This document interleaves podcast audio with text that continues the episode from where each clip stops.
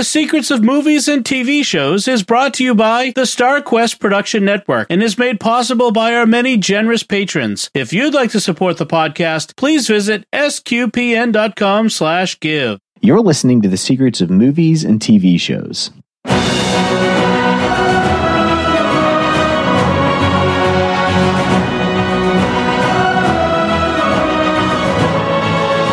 Hi, I'm Jack Barazini, and you're listening to the secrets of movies and TV shows. And tonight we'll be discussing the hidden layers and deeper meanings in Denis Villeneuve's new hit film Dune Part 2. And joining me on the panel today are Jeff Haecker. Hey, Jeff.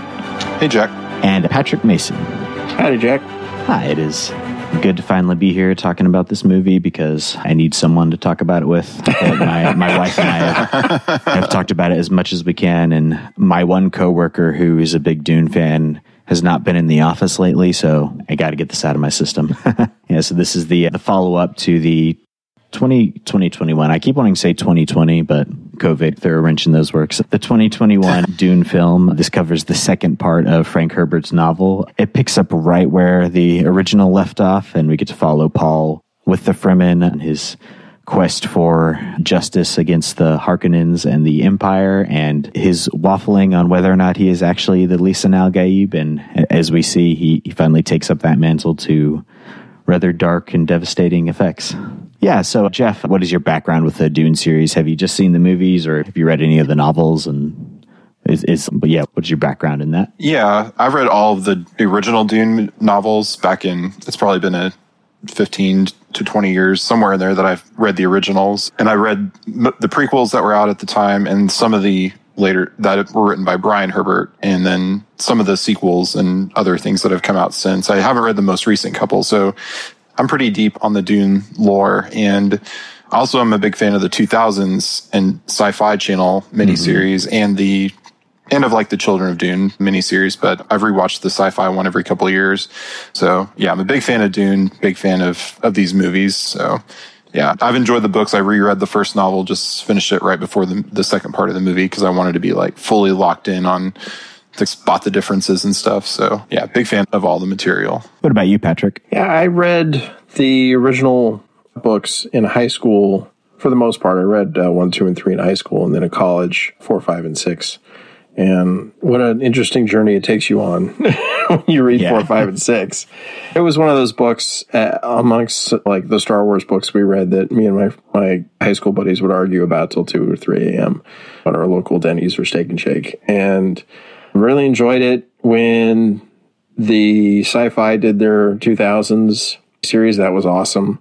I really loved it. I thought it was a great improvement of the 80s era movie, which I had seen a couple times. I remember being exposed to it like as a like a younger kid, 10 years old or so, and not understanding what the heck was going on at all.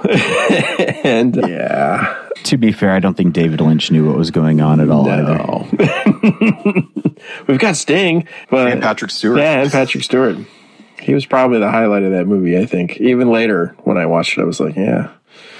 But after that, eh, the Brian Herbert started coming out with him and Kevin J. Anderson's books, and I, I started reading those. So I read the House books and then the sequel books, so Hunters and Sandworms.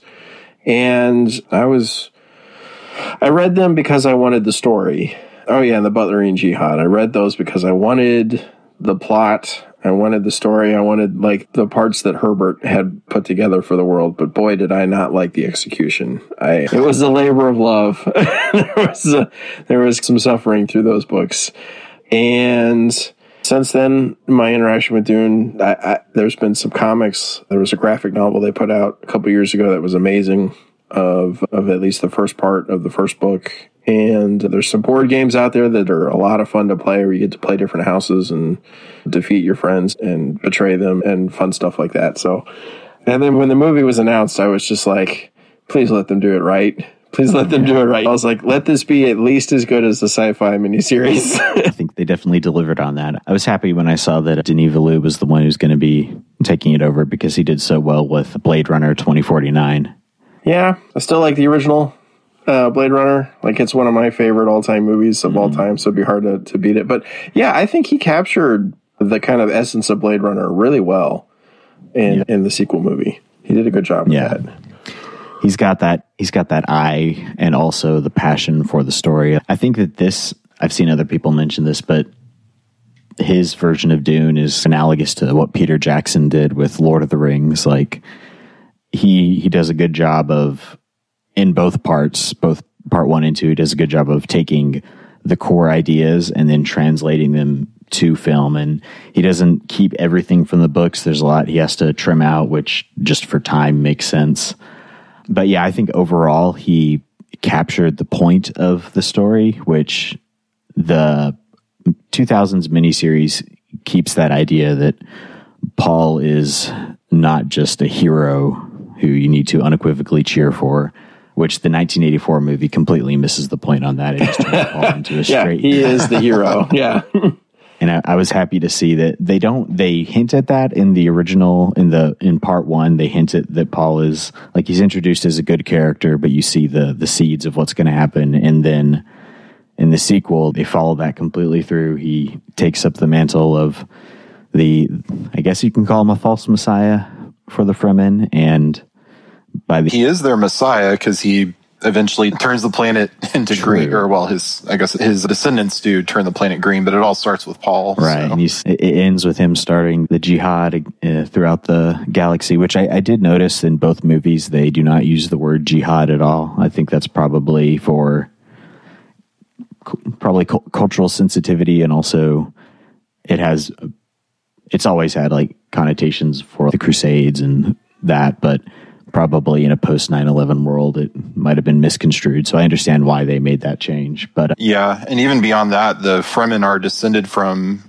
Islamic, and it's like a combined Islam and Yeah. Buddhist kind of culture. Yeah. So that would, if they called it a jihad, and you draw that connection to it, and that was more in the Brian Herbert stuff. So I don't know if Frank Herbert ever meant to do that in particular with connected to Islam or Buddhism. He- he- yeah, if you called it a jihad now, it might not be received so I know well. in the original book they he refers to them as being descended from the Zen Sunni, which is like a okay, yeah, okay, portmanteau of Zen Buddhism and I guess Sunni Islam. So right, yeah, that's yeah, what it is. But so what I was what I would want to see, and I've not actually found anyone to talk to about this, is I would want to know someone's opinion of this new movie going into it, having just seen the original movie and not having read the books. Because I feel like you could watch the original movie and just follow through the coming of age hero's journey story, and then you get to the second movie and you end up with Paul he goes to the dark side, basically. I would want to know someone's opinion of it who had not read the books, if they would be blindsided by that. And also, it's nice to see that the movie's done so well, even though it is taking that tack. Yeah, it would almost be like someone watching, starting their Star Wars journey with seeing episode one and not knowing who Darth Vader is. and True. Then seeing Anakin's fall through, through the course of the prequels. And then if you hadn't, didn't know who he was from the sequels. So I don't know how someone would experience that because obviously I'm, I think we're all pretty deep in, the, in the lore. So, but yeah, I've, it, it would be interesting to know if somebody like, was like, yay, Paul Atreides. And then at the end of it, they're like, oh, Yeah. Like what? What's going on now? I don't.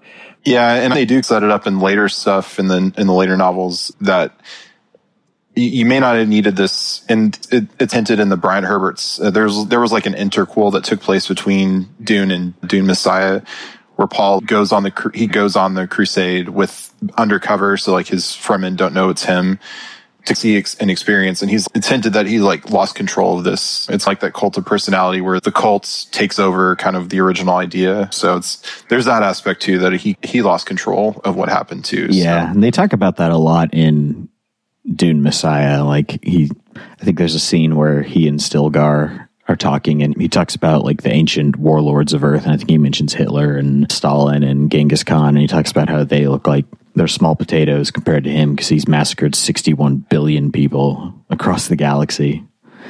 But yeah, so what did y'all think of the the changes they made from the book? I know there were a lot of them were, I think, just to trim down the story and make it more easy to translate to the screen. Like one of the biggest ones, obviously, is that Alia is she does not actually she's not actually born in the the movie because in the book she's born and there's like a three I think it's two two. years between Paul joining the Fremen and then the end of the story. And in the movie, it's I guess it's eight eight ish seven eight months because Alia is in utero for the whole movie. And I actually I like how they did that because it is very difficult to have a two year old character who has who has the intelligence of an adult and have it not come across as just straight up weird or comical. And they did that in the 1984 one and in the 2000s. But I think they did that in an interesting way where all the interaction with Alia is after Jessica becomes the Reverend Mother and takes the water of life. Alia now has the depression. She's the, what, do they call it? Like the preborn. Preborn. She has the all the memories of the Reverend Mothers, and she can communicate telepathically with Jessica. And I think that was, I think that was probably the best way to do it. So, what were y'all's thoughts on that? Yeah, I think, and I think it also, that change in others sets up a sequel a little bit better for making a Yeah. film. Because if you're only going to have two and a half, close to three hours to tell this huge story, I think setting up, yeah, because Dune Messiah is, it's pretty complicated, mm-hmm. Dune Messiah and Children of Dune. So I think making some of these changes works. And yeah, it would, from what I remember in the 2000s one, I think Ollie is a little bit older in, at, by the end of it. So she's like maybe three or four instead of Yeah. two. I I remember I've only seen the the '80s one one, but I remember she was. It, I think they dubbed over like a They kid, and and it was like really off putting, which I guess it's supposed to be because she's like Anathema. this- she's called an Abomination, abomination that's by Yeah. by the Bene Gesserit. One of those A words. yeah, no, but it was interesting, and we it was cool getting her in that vision of the future. So you do get Alia in there a little bit, and setting up. She could be uh, the actress. I think it's Anya Yeah. Taylor Joy. Um, like you could do the third movie or the third book or whatever, and and have her, or I guess it'd be probably the fourth. They'd probably combine a little bit, like they did the miniseries. But she could be in there as a fully formed adult who's can do action and do all that stuff. So Yeah, and I think Anya Taylor Joy is perfect casting for Alia. Yeah. Yeah, she definitely seems to have. Because I thought the 2000s miniseries did an excellent job with casting her as well. And mm-hmm. that, like, beautiful but otherworldly, creepy thing going on. And she pulled that off really well in the one scene we get to see her. That it's such a shortening of the time scale from the book. Because you're going from years that Paul spends in the South going around to the sietches and talking to the Naibs and getting them on board and in this, it's seven, eight months, right? Because by the end of it, she's still in utero, which is, I thought they did, it was great. It was a good decision. I thought they did it well. I really miss her killing the Baron. Like, it's one of my favorite scenes from the book. but I thought it was an interesting shift, what they had to do with the religious Frever aspect.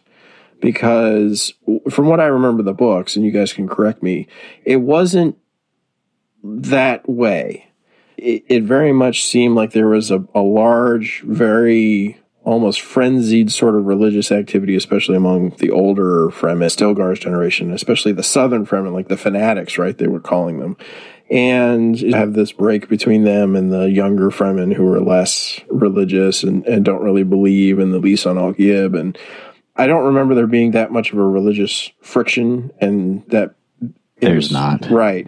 It was Yeah. like Paul and Jessica realize, okay, we have this baseline part of their religion that we can feed ourselves into, and they do that more organically, slowly over time. And this, it was very, I don't want to use the word rushed because that makes it have a bad connotation because I thought it was well done, but it's a lot quicker pace. The pacing is much faster because they're in a seven, eight month time span instead of years. Mm-hmm. And so you don't have the, the montage that, of them like visiting all of the names and, and getting them on board. But I thought they did a good job with it. I really did. It does make Paul's uncontrol of the situation, especially as you get to the jihad portion, and which they constantly talk about in the book with the, the mm-hmm. waves coming at me. And there was after I took the water of life, I realized there wasn't any way to dodge the waves. Like no matter what, this was going to happen, and it seems much more reasonable if you have this re- kid that's only been mm-hmm. doing this for seven, eight months versus several years, losing control of this thing. I think that played into that pretty well. Yeah. I think, honestly, the weakest part of the movie is that I think they made the divide between the like the young Fremen and the old Fremen. They made it a bit too. It was a bit too one dimensional. Like the way it came across was these are the old fogies and their religion, and then the young people are cynical and don't believe in anything. I think they could have had that be a bit more, a bit less clean cut between like Stilgar and Chani, which is another big change from the books. Is that basically from the beginning of because in the the movie they tell it Paul is much more vocal about not being the Lisan al Gaib to the Fremen than he is in the books, and over time he's like cornered into accepting that position. Like they find the House Atomics and he realizes that he can actually use those to get revenge on the Baron and the Imperium. And Chani is just going along with it, but she becomes like an antagonist to his mission by the end of the book. She's not on board with him taking up the mantle of the Lisan al Gaib. And at the end of the movie, she is she goes off into the desert on her presumably on her sandworm, sandworm. And I'm interested to see how they play that in the sequel because in the book, she had at that point she and Paul have already had a kid who was killed by the Harkonnens. And so it'll be interesting to see how they rectify that. I have I've seen some theories that they'll switch Irulan and Chani's positions. Have Irulan be the one who has uh, Ghanima and Leto the second, and that would be interesting. I don't know how well that would work, but I'm I'm interested to see how they rectify where Chani and Paul are at the end of this movie because it ends on a cliffhanger. So, what were your what was y'all's thoughts on what they did with Chani in this?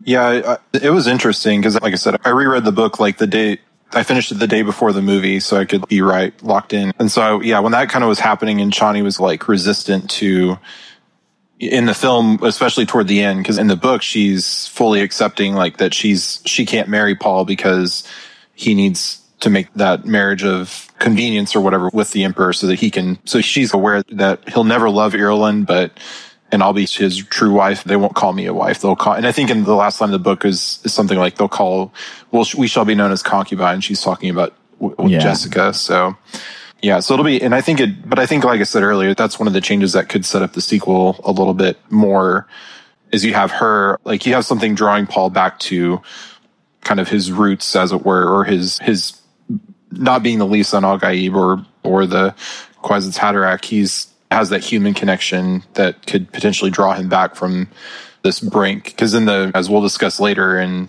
in a future recording about the children of Dune, he's his relationship with Chani. Like once that ends, his he, he's done with uh, being the emperor. So see you guys later. Off to the desert. Pretty much. So yeah. Nah. So yeah, it'll be interesting to see how. Yeah, it's because they combine the children of Dune and Dune Messiah into one six hour or I guess six ish hour mm-hmm. miniseries or so. So it'll be interesting to see how they can, if they do that, if they can, how they combine it the next one or how they end it because they could diverge quite a bit. So, and I, that's one of the ways they could. So it'll be interesting to see what they do there. Yeah, I, I was not a fan of what they did with Chani towards the end of it. I thought it played in too much to the difference, the religious differences, and mm-hmm. I, I, get it, but it, it was also like it was very uncharacteristic of Chani. Like the, her personality we get from the book and who she is by the time Paul goes into that final fight. And so for me, it was a little off putting. It was like we've gone too far off the mark with one of the characters. Like I like all the characters are just a little bit different than they are from the book, and that's fine. But mm-hmm. they're all pretty much at core. Yeah, they're they're Leto, they're Paul, they're Gurney, they're Duncan. But Chani almost seems like a different character almost, especially by the end of the movie. And so that was one of the few things I really I actually that may be the only thing that I yeah. took a little bit of umbrage at this movie about was her characterization. Yeah, I understand Chani really doesn't have a lot to do in the books. And so I understand they wanted to give her more to do in the movie and I think it worked on some levels. I, it, for me, I'm holding my opinion on that, on the way they've changed her character. It's how I feel about her character in this movie is going to be informed by what they do with that in the new movies. Like they could, it could, they could use that as a way to explore Paul's like his inner turmoil because the books and this is something they did a good job with in both these movies was the books have a lot of inner monologue and I remember the 1984 movie, they just take the inner monologue and do voiceover so much and it's just weird and it doesn't work dramatically. So I think that Chani, I feel like they, Chani took the place of Paul's inner monologue with himself in this movie, and I think that that can work or it can not work depending on where they go with it. So I wasn't. I didn't like it ending with her and Paul apart because that's just so different from the book. Right. yeah. That Yeah. it's just that rubbed me the wrong way. Well, I think too, in I, I think in the Fremen culture, at least from the books, the it's more of like a gender divided society where like the men are the warriors and the women are like they they they take care of the homestead and still are valuable to the society. But I think in the books they're not they're trained warriors, but they're not like the ones out actually Right. fighting whoever they're fighting. And so in this one, they've obviously went with men and women are equal fighters or whatever. At least some of them are. Mm-hmm. So making Chani and Paul that kind of evening them out that way too sets up she's not just going to be the stay at home go back to the sietch and raise the baby. she's she wants to be on the front lines fighting with paul Yeah. but also she doesn't she wants to fight for arrakis and for the freedom of her people whereas paul there's that but also the revenge and also the setting up the golden path eventually and the future of humanity is all on the line. So she's in the film she's just really focused on the freedom of her people more than yeah and that that ties into the not being very religious thing is she doesn't care about you know the future. She just wants her people to be free. So. I almost wonder if part of what Denis Villeneuve is doing is taking character, like character uh, arc from Siona in God Emperor of Dune and applying it to Chani because Siona has that arc in that book where she starts out like I think she's like a almost like a double agent of to to kill the God Emperor, and she comes to understand why he's doing what he's doing by the end. So I could see them kind of lifting some of that plot and applying that to Chani. Yeah it's paul it's been I, like i said i've only read i think the the aside from the first novel i think i've only read them all once so it's been a long time since i've like an, i remember vague things about it unknowing double agent ghola that was raised in a no field. So like it was Yes. this wheels within wheels plot between the Harkonnens and the Ixians and the Tleilaxu to take down the God Emperor. I'm glad that you've got all this on just locked in your head because I, I remember like the gist of God Emperor, but it's been a while since I've read it. So I think Yeah. I think I'm saying this right, but I'm not totally sure. Yeah, that Yeah, I remember just yeah, the, some of the Dune sequels that when I was reading them in, in my younger days, I, I probably glazed over a lot of that stuff. Like I, I could follow the action, but some of the higher philosophical things, I probably and like the deeper intrigues and such, I didn't necessarily follow. Yeah. So So yeah, by that point I was studying psychology in college, and so like a lot of the Jungian baseline genetic memory concepts, I had. I don't really necessarily agree with them, but I at least knew what they were, and I had read some of the theories behind that sort of stuff, and so it made sense because a lot of that stuff was very in vogue when Herbert wrote the books. Yeah, he basically took totally blanking on who wrote the hero's journey. Um, Whoever wrote the that guy. Yeah. So that, took that you're not talking about Campbell, are you?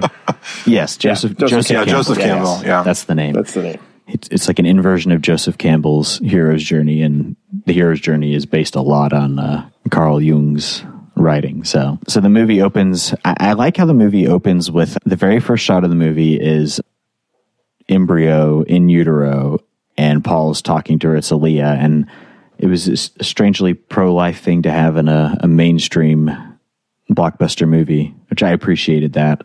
I know that wasn't really the intent, but it is nice that Alia's humanity is recognized throughout the movie when she's still in utero. So that, that was nice to see. And we get like this long, very, very quiet scene of Paul and the Fremen are going to Sietch Tabr, and it's during a so- solar eclipse, which you get like that that red desaturated look, which is really cool. And just the cinematography in this movie is amazing. So good.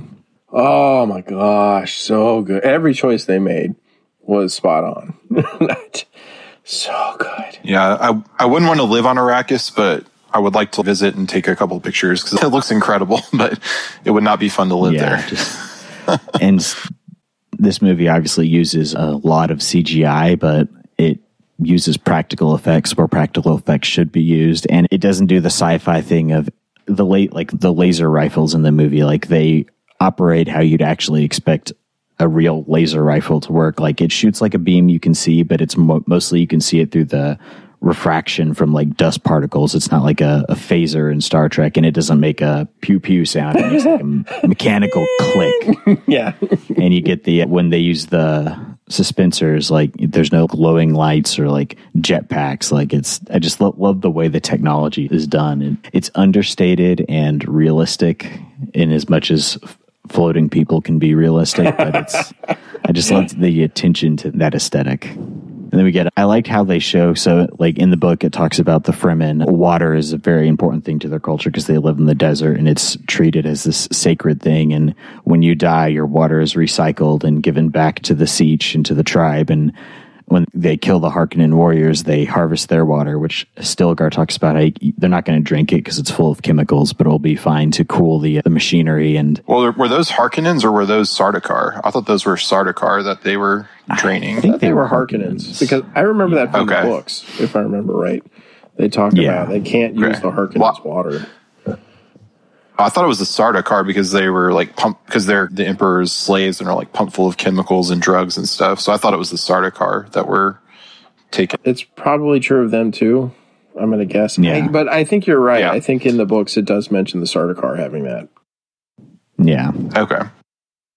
Yeah, the the water thing was interesting because in the book, the water is because they said that the water that they take from the dead is not drunk by the people, like it's just put in these giant cisterns. But in the books, it's like the water when because when Paul kills Jamis in the book, he mm-hmm. gets his water, and it's because you're when you lose the you lose water through sweat in combat, so he gets the water back, and it's belongs to him, which is for drinking or whatever, and it's water's a currency that Yeah. you and there's a whole thing of if you ask a woman to hold your water coins, that's like a proposal to marriage thing. But it was interesting that they say the water of the dead is just recycled into the, or it's just put in these cisterns and they don't really say what the plan is. They, you can glean that it's maybe to potentially terraform Arrakis eventually yeah. with when they have enough, but it's not consumed by the people, which is yeah. So I thought that was an interesting change because yeah, in the books they're like you all water is kept and recycled by the people and like your when you die your water goes to your Right. family assuming it was your you didn't die in single combat in a like a duel or whatever Right. so just the the visceral way, like when they're harvesting the water from the soldiers, it's pretty nasty. But it was, I like how they did that. You even see Chani. She, it's like they have these siphon machines that they stick into them, and they start draining the water out. And Chani does that to a guy who's still alive, which, eeh. Yeah, it reminds me of Tank Girl. If you ever saw that movie, they have Oh, yeah. similar extraction units. They just stab into a guy, shoot the water out of him. Yeah, that's that's rough. That's- yeah, yeah, Yeah, because they don't. I think in the book they don't really explain how they do it. I think it's hinted that it's almost like a coffin type of thing. Like you put the body in it and it like dehydrates the body and collects the moisture into vats or whatever. But so it was interesting seeing it like drained out like yeah. They that. do that to one of the guys in Children of Dune. That's and Yeah, they put him yeah. in that coffin while he's alive. like, Oh, Yeah. that's, that's right. It's like Godfather yes, Part Two yes, scene. in the Night of Long Knives Arya version. yeah, we do see they do that with Jamis. They put him in. It, it, al- it looks like a vacuum sealer, It's basically. like a bag. Yeah. they siphon it out that way. I wish they had done the I was a friend of Jamis scene in the movies because that's such an amazing scene Yeah. in the books. And it really, they hinted a lot at that in both part one and part two by having Jamis be in Paul's vision. And that kind of telegraphs the, all the different ways that time could go. And I feel like that was the, Jamis was his friend in the desert who was going to teach Yeah. him the way of the desert. But I wish they would have actually had that scene because it was so amazing. Yeah, because it's because when they're doing like everyone's saying they're that they were a friend of Jamis because of this or that. Paul cries and they're like he's shedding tears for the dead and it's a huge or, or shedding water for the dead and it's a it's like a pretty big deal that you don't cry because your any moisture is crucial in the desert. So they're like they see that as a big sign that he's potentially someone special. Mm-hmm. And yeah, and overall it was just the change of that change I was not the biggest fan of because in the book he's he kills Jamis and he's accepted as part of the tribe basically. But in this, it's he's still not really part of the tribe after that. He's and it and even toward it takes a long time for him to become accepted, whereas it's more instant in the book. And yeah, he doesn't get accepted in the movie really. Stilgar pretty much accepts him from the from the first, but he doesn't get accepted by the tribe in general until they attack the sandcrawler and yeah that's they do that scene where he becomes a Fedaykin and gets accepted into the tribe so they combine that so and again these are things where i'm such a big fan of the book that i, I will see any small change and like not like it but I didn't get that vibe from the movie because it works so well in the movie, and it's one of those things where you can't you you have two two and a half or three hours to translate an entire novel, or I guess half a novel, but a lot of material still. And I think that this is similar to the changes that Peter Jackson had to make with Lord of the Rings, where my biggest problem with those movies is what he did to Faramir. And so I feel like I feel like Chani might be the Chani might be the Faramir equivalent of bad character changes. Well, yeah, and I think where a lot of people, when they change stuff from books in movies, they don't take into account. Okay, we still have to get to this end point, right? And yeah. if I've got to get to this end point and I make these changes here, does it still make sense to get there? And yeah. the way they changed things never caused it to make no sense when they got to the right. end, right? Everything made yeah. sense. Like even Chani leaving made sense within the context of what the changes they had made, yeah. which is why I don't like it. But it's still, it's not like I'm going to walk away from the movie because of it. I really, I actually the way Paul's accepted into the tribe better in the movie than I did in the book, because for me it made way more sense. Just from it, if you have a tradition set up in that kind of a, a culture that okay, well, this guy kills this guy in single combat. Now we're going to accept him. But it, it, like from a is he really one of us standpoint, it didn't make a whole lot of sense until after he had gone out and did and fought with them and, and for them and proved okay he's not just some outsider who's trying to restake his claim or try to become our duke or whatever again he's yeah. one of us and he's proven himself so i really enjoyed I, that was a change i liked and uh, to go back a little bit the all the Alia stuff was amazing just like you said before, the treating of her as a human being right from the get go, the mm-hmm. conversations mm-hmm. between her and Jessica were fantastic. Like her being a person, like she's a person, mm-hmm. she's a human being from the get go. It was so refreshing to see like a, a movie not shy away from the material from the book, which could be considered controversial today, and just nope this is how it is and this is how it was and that was great to see. I really loved it. Yeah definitely. So maybe it'll get some people thinking. Yeah and, and along with the paul's stuff is jessica in the movie is much more aggressive in saying i have to we have to participate in this try to like incorporate this fremen legend to save us. Where in the book, I feel like it, it, they go along with it because it's there, but in the this, she's really pushing it and like they're she's like taking because uh, again it's over a longer period of time but in, it's not right away that she takes the water of life in the book it's after at least a couple months that she does it, it's at least not right away but this was like really pretty close because their fremen's reverend mother Sayyadina was about to die and so they're like okay this is our our best option so we need this to because in the fremen use the water of life as it's part of their culture and I'm glad they didn't do the spice orgy thing because that's that would probably be that would be weird and yeah. But I'm glad they didn't do that. But, but yeah, it's. I was gonna say it would have also been just like a rehash of that scene in the Matrix when they first get to Zion. Yeah, I was just thinking of that. The Matrix, the grave they have. Yeah. So. If you want to see that scene, it's in. They do it in the 2000s, but it's like a very tame TV version of it. Yeah. But yeah, they Jessica's a lot more aggressive in the in this in this story or in the films than she was. I feel like in the books, because even later she becomes more she becomes like a damper on Paul in in the later books where she's like not letting the Fremen come to her planet because she doesn't want she doesn't want them to massacre the entire place. like they do everywhere Yeah. else. I think they had there was a lot of well because of the time compression. There's also a lot of character compression, and you have all these different characters you're juggling, and you got to make cuts somewhere. And I think Jessica was one of the places where things were cut a lot because she's not really in the movie that much. Yeah. Yeah, like so like her sort of pushing things was necessary for the pace that they had decided to put the movie at. She has to push the Fremen into this point of being at a place where they could accept Paul by the time mm-hmm. Paul was ready. And at the same time, she's not she's prepping the way for Paul to take up the mantle of the Kwisatz Haderach, but also she's not it doesn't seem like she was pushing him very much, which I can't remember if that was true in the books or not. I remember I don't think it was as aggressive. I think she was, yeah, it was like they were just, it was more of Paul's getting caught up in the religion and going along with it. Cause he was also in the book, like courting Chani and trying to eventually marry her and whatnot. So, um, as along with like re, his kind of vengeful or his crusade for justice against the Harkonnens and the Empire.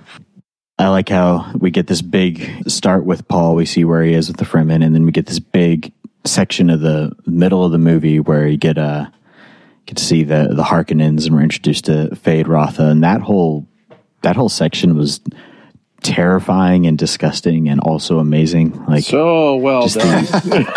yeah, the aesthetic of the The black planet, yeah. yeah, the black sun Like, planet. They they're like they filmed blob fireworks. Yeah, and- they filmed it in infrared, which was a really cool choice, and I like. And that was all pr- pretty much straight from the book. We get Feyd introduced in his his big. It's like his his coming out to the people, Coming of age, thing. He does yeah. the the combat in the arena, and he kills the last Atreides warriors. The big differences from the book is that in the book, well, they have this in the movie where they're drugged but then the one slave uh, or the one like Atreides slave is not drugged, and they completely cut out Feyd's little. It's like his poison injector that he's got on his belt that he can use, which I was fine with him cutting that out. It, it works in the book, but I think I like how they did that in the movie. And Austin Butler just did a fantastic job in that role. He, Oh my he even mimicked the Baron's like his cadence, and he was just creepy. And I like how H.R. Giger esque everything Yeah. was, which is interesting because he, when Alejandro Jodorowsky was going to do the crazy, insane 10 hour version of Dune that had Mick Jagger and uh, Salvador Dali in it from the 70s, H.R. Giger did a lot of concept art for it. And you can see a lot of the inspiration taken uh, for the Harkonnen aesthetic that he had going. And I- just absolutely loved it. Yeah, I'm glad they went with a little bit different direction in from the 2000s miniseries because in that one, the Baron is much more. He's much more of a polite kind of. He'll he's he and in your face he's polite to you, but behind your back he's scheming against you.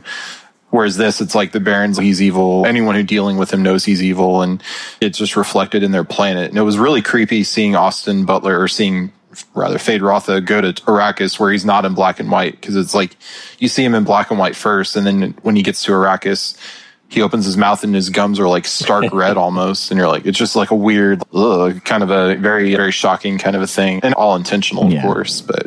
Everything about that was amazing. They just, yeah, the the Gigers. You could say the minute you see the Harkonnen Palace and the city and everything, you're like, oh, they Yeah. they really tried on this one. And then you realize, okay, it's shot in infrared. Everything's black and white when it's outside, but in the when they're inside under artificial light, you can see their skin color, and it's just weird switch. And they're all every conversation that occurs on Giedi Prime is in this kind of almost strange, like I would almost say like quasi mystical, but like the evil kind of mystical sort of mm-hmm. exchange. It's the tonality of the actors. They did such a good job of just suffusing everything about they did as being somewhat strange or creepy or alien or just not human, right? yeah. like some of the actions Feyd-Rautha takes, like with the slaves and his cadre of cannibalistic girls, which is okay. That's very when he's inspecting like uh when he's introduced like he's getting presented his weapons to for the fight and he picks up the knife and he balances it, and then to test it, he just stabs the attendant, and it's such a casual thing. Like it was just so creepy. And then the, I guess they were like the handlers who were there to make sure he didn't actually get hurt. They have these, it's all black skin tight suit with these huge, like, weird Horn horns. Like it looked like something out of a Hieronymus Bosch painting. And it was just terrifying. Yeah. And it was it's so weird seeing him play Feyd-Rautha because I've been watching Masters of the Air and he plays one of the main characters in that and he's this really lovable guy and seeing him as Feyd and you did such What a hap- good job. Yeah. What happened to Elvis? Yeah. That's right. Yeah. Yeah, there was there was a great meme of it was Timothy Chalamet dressed as Wonka and Austin Butler as Elvis in like the final duel. so it's, it was like Wonka versus Elvis. That's amazing. Yeah, that's awesome. Yeah, and I, I think that, like you mentioned, how they changed the Harkonnen aesthetic from the original to or the 2000s, and I think that's good because I like the way the Harkonnens are done in the book, but it would be very hard to take the way the Baron is characterized in the book and have not have it come across as like he, he in the book he's almost like effeminate and frilly and just he's like a symbol just passions run crazy Decadence in and- excess. And it would be very hard to do that in the movie and not have it just be ridiculous which is how it is in the 84 one Yeah, well, they said the reason that he's got is because in the Prelude to Dune novels, which are like the prequels with where Duke Leto is like the main, he's the protagonist. The you find out the Baron was he was basically infected with a par- with a virus by a, the Bene Gesserit because they were he basically was in the they sent the Bene Gesserit to conceive an, a, a child Jessica with him, but he treated them badly, shall we say. And so as a, because the Bene Gesserit can control their body chemistry. And so the Bene Gesserit basically gave him a virus that kind of made him all grotesque and caused, so he, cause he was very much like proud of his appearance and stuff. And so I think, and so as a response to that, so that people didn't, to rather than saying what happened to him, he was like throwing banquets and just these huge, like almost Hunger Games style, like capital parties to throw off the scent of what actually happened. So that's why he's, at least according to the prequels that were written posthumously, is why he's so grotesque and stuff. So, and you really get that sense more in this than the 2000s because in that one it's just like a bigger guy that's not really, it doesn't have a lot of misshapen tumor type things like, like all over him. So, Yeah. And we get uh, Lady Fenring in that scene. She's got a very cut short part, but she works well for the story. And I, I don't remember in the book, Jeff, you might remember this because you just finished the book, but does does Feyd go through the Gom in the book? Because they do that in the movie, and I, I like how they I like that they had that contrast with Paul. Yeah, I don't think they do. I think it's because the, the Margot Fenring is sent to basically seduce him and conceive a child and or conceive a child because she's part of the Bene Gesserit and because they're you know they're all about preserving the, these bloodlines to get to this Kwisatz Haderach. Because originally he was Feyd would have been the one who married the daughter that Jessica and Leto had mm-hmm. to create the Kwisatz Haderach. So yeah, I think so. I think in the book they just send her to like conceive a child so that they can preserve that bloodline because they know the Baron's not gonna. He doesn't have any like I guess legitimate children other than and Jessica's his unknown mm-hmm. child, but so they they can only go for his and. I don't think they wanted to continue Rabban's bloodline after his whole thing. Yeah. So, yeah, and that was speaking of him. That was really cool how he Feyd-Rautha just handled the beast because I think in the book they don't really. It's not really said what happens. Like the Baron's just we're going to make the beast really evil, and so the people hate him, and then we're going to bring in this savior Feyd-Rautha to save Arrakis, mm-hmm. quote unquote, so the people love him. There's not really he doesn't really come in and curb stomp his brother like he did to take control of Arrakis. Yeah, I like Dave Bautista's acting in this is very good. He plays unhinged in a way that it wasn't it's a, it would be a very easy thing to have it not work out and just be comedic, but he does it in a way where you can see that this guy is like has no control over his emotions because you have that part where I think these are supposed to be the Mentats, but the guy's telling him that they can't find like all the Fremen and what's going on, and he just like smashes the guy's face into the console and kills him, and just so much anger that he cannot control. Yeah, I also like they they showcased him both in that and then as a coward as well. I think, Yeah. and I think they did a really good job with that. As this kind of sneaky coward, Mm-hmm. but this guy that sort of tries to get out of the way whenever things seem to be going wrong. Yeah. Such a good job with the Beast. And we have we have the Emperor and Irulan. We got I like the, I like how they did that. What did y'all think of him as the uh, Emperor? Yeah, it was. So it was hard to separate like the memes of Christopher Walken and like the SNL stuff and all that from their performance. And I think there was a little bit of that Walken as Walken esque stuff going on, but I think it was. I think it fit the part pretty well actually, and yeah, you could. They didn't really go too much into him, and he was how there was hinted that he was worried about getting supplanted by Leto and or by Leto's popularity, but yeah, and his relationship with Irulan was great because she's barely in the book. She's you get to know her through because she's recording the history Right. of of Paul's empire, and so you get to know her through like sayings and stuff. And she becomes a, more of a character in the in the later books because she takes over. He she's like raising his children, but yeah, it was. I thought they did a pretty good job with it because it. Yeah, it, it was just interesting to see Christopher Walken in that role compared He's to got a yeah, everything he's got else. a fever, and the only uh, prescription is more spice more melange. More Spice Bell. Yeah, Yeah, I think I posted a, a meme in the Discord like that of fellas, I'm gonna need more spice. yeah, I thought he was great. I think Florence Pugh is excellent casting for Irulan. She plays the character in a very serious, mannered way, where because that's how Irulan is. She's got to work behind the scenes and a lot of conniving and scheming. And Irulan, y- you end up feeling really bad for her in the books. So I'm excited to see where they go with her. I also do think it's funny that because Timothy Chalamet plays Laurie in the Greta Gerwig Little Women and Florence Pugh plays Amy and they get married in that. so you've got, Oh, really? them getting matched up again in this in very different circumstances. So yeah, we get a we get Paul. He finally takes on the the mantle of the Lisan al Gaib and the Kwisatz Haderach. We get to see Gurney again, which is great. You got the you young pup scene, which is straight out of the book. Something I really like about the climax of this movie is that it doesn't didn't do what so many movies do nowadays, which is here's 45 minutes of an over the top CGI action fest. You get the shield wall getting destroyed with the atomics. You get this, them coming in on the sandworm, fighting the Sardaukar to confront the Emperor, and it's fantastic and epic. And I think it was maybe five minutes long.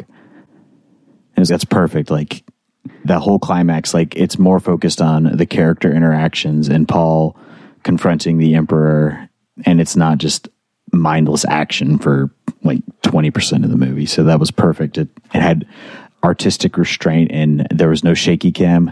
I loved it. what did y'all what did Yeah. y'all think of the way that the final battle for Arrakeen went? Yeah, I like the big action scenes. Like I'm a big Tolkien fan, obviously, and we've been doing the Peter Jackson movies, so I'm, I love the big battles. But yeah, I think in the, it worked in this movie, and especially you get that microcosm of the combat with Gurney Halleck getting to take on the beast. Because in the original book, it, it wasn't Gurney who kills him; it was it might have just been like a, random Fremen or something, or a Fedaykin that gets him. Um, but I did like that they, you know, he got that kind of.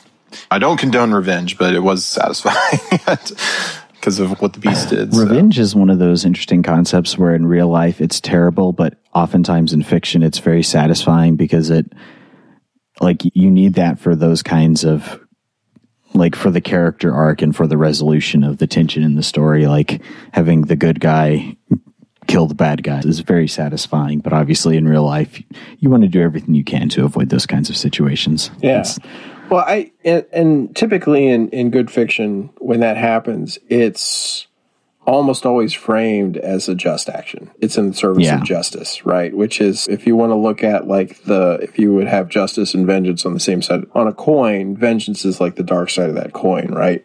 And you can Yeah. take justice into vengeance. And that's always the if you have a justice system, that's always where you're trying to draw a line between okay, are we just taking vengeance on this criminal, or are we actually doing justice for what they Right. did? Um, but yeah, it, especially when uh, good films and good media frame it correctly, so it doesn't feel like vengeance, except when they want Yeah. it to. And sometimes they take one of those vengeful actions, and you're like, "Yeah, that was dirty. Like, like they shouldn't have done that." And but that's what they were going for. But in this case, it felt like justice because It is interesting that you talk about the difference between justice and vengeance because Gurney killing the beast was definitely, I would say, justice, but the, the change they made where Alia is not the one who kills the Baron, but Paul is, the way they do it, that was very much just straight up vengeance because at this point, the Baron is just flat out on the floor. He's had his suspensors cut away from him and he's revealed as pathetic, disgusting character that he is. And Paul just comes up and, in a reference to the Gom he stabs him right in the neck and tells him that you die like an animal, grandfather, because at this point, Paul has had that revelation that's his grandfather. And that was just disturbing. And obviously, the Baron is horrible and it's hard to feel too bad for him. But the fact that Paul would kill some, like a defenseless person just lying on the ground like that, that was definitely where you see his thirst for vengeance really come through. Yeah. And you, it's funny because you don't, like when Alia does it, you don't have that necessarily moral conundrum because you're so shocked by the fact that you in the book it's a two year old killing somebody, or when in the other shows it's like a four year old. and he like grabs her around and is like threatening to kill her with a knife or something. Yeah. So, and she like scratches him with the Gom Jabbar. So you could claim self defense there for that, but I think she probably could have gotten out of it if she really wanted to, but she didn't want to. So yeah, and then I think the last shot we get of the Baron is his body left out in the desert with ants crawling on it, which. He, but as we know, if we've read the books, I assume we'll get a more Stellan Skarsgård in the role. Yeah, yep. Uh, yeah, and we get the final. Or maybe his son, or if they do, if they do what they do in some of the Yeah. later books. It'll be weird. to those listening, if you've not read the later books, they get weird. Things still recommend. things gonna get weird, yo. If you didn't think they were weird Yes. yet. Yeah. Almost history of the world. Jews are Yeah. in space. well, yeah, that's if you Yes. get to the real later books, and you're like, what? Yeah. But yeah, we get the final confrontation between Emperor choosing he chooses Feyd as his like his, his first for his the duel between Feyd and Paul and we, get their fight and that, that was very well done. It was well choreographed. Like all the action and combat in these movies is fantastic. It's just very well done. It was interesting that we because we don't have the like the poison like barb that Feyd uses in the book. We don't get any of that, but we get the fact that he he does get a hit in on Paul and he stabs him, and it's looking pretty dire for Paul for a minute. But we get a reference back to when he's first doing combat training with Gurney in in the in the first part where. Feyd leaves his like he leaves his lower half unguarded, and Paul's able to get in the the killing stroke with that, and then we get him announcing this is also another change from the book, but the Landsraad, who's now in orbit over Arrakis, they do not accept his ascension.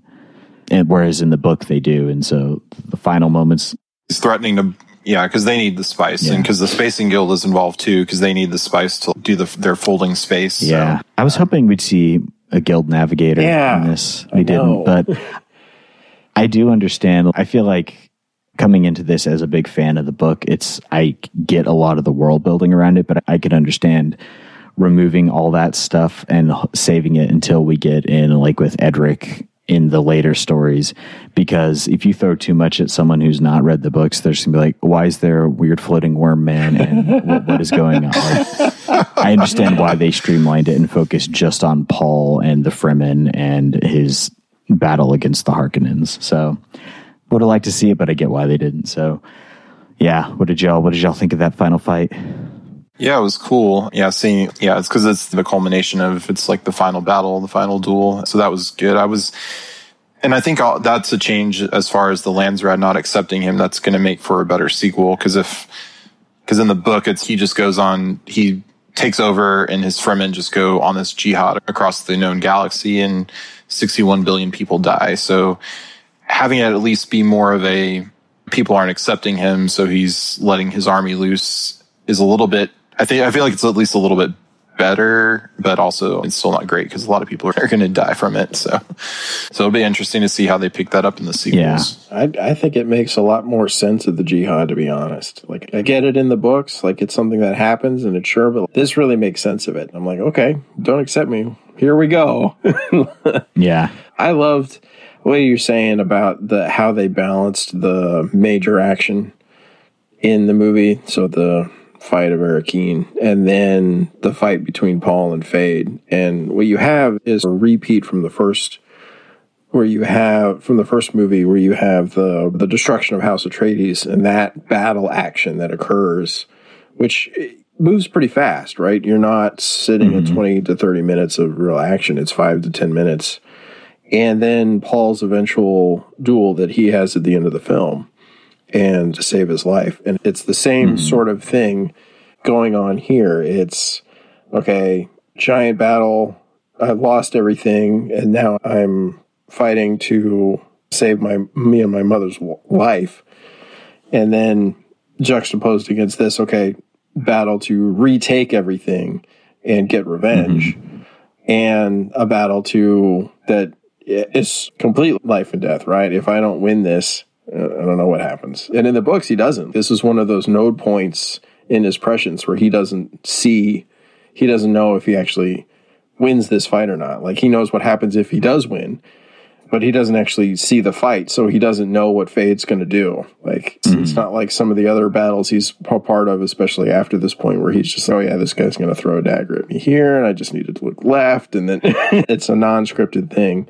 And I thought they did a great job with the fight. They did it so well that there was a point where I was like, is Paul going to lose? And I'm like, how? No, he's not going to lose. but they did it good enough that the thought went through my head. Yeah, there wasn't any, it was all believable. And so, yeah, no, it was fantastic. Did y'all have any other any final thoughts before we wrap this up? No, other than yeah, just absolutely incredible movie, and I'm hoping to go see it again next week. So because I saw the first, I saw it in IMAX the first time, like I was saying before we started, and I won't see it in IMAX again, but I'm, I definitely want to see it at least once more and probably a million more times at home whenever it comes out. yeah. Can't wait to watch them like back to back for six hours.